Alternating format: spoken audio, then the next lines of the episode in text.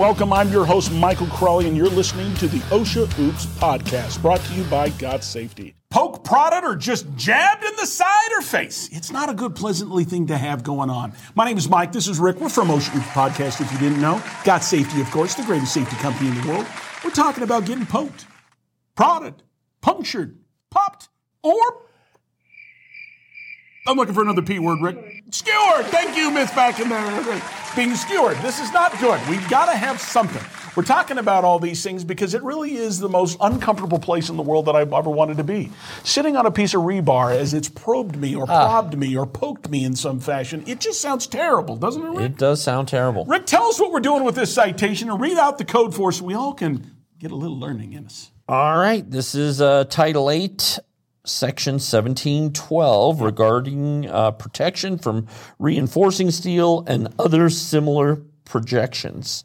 Employees working at grade or at the same surface as exposed, protruding, reinforcing steel or similar projections shall be protected against the hazard of impalement by guarding all exposed ends that extend up to 6 feet above the grade or work surface to protect them with covers.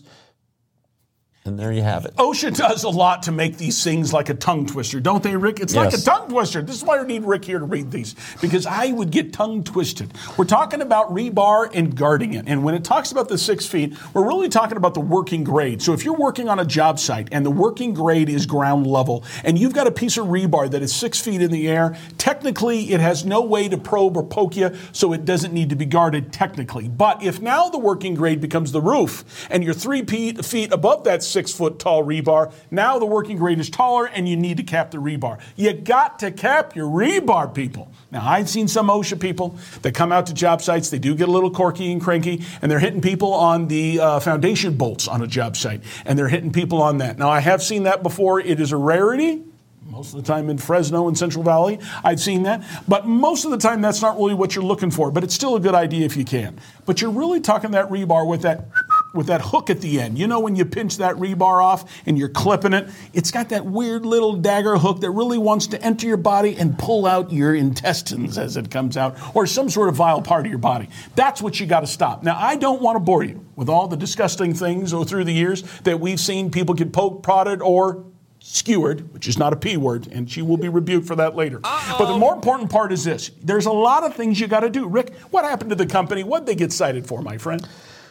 So this is not accident related, but however, the company was found not simply just not having some of those things covered, and it was a $6,700 fine. $6,700 for not guarding your 2-cent rebar. I'm telling you, this is not a logical business choice.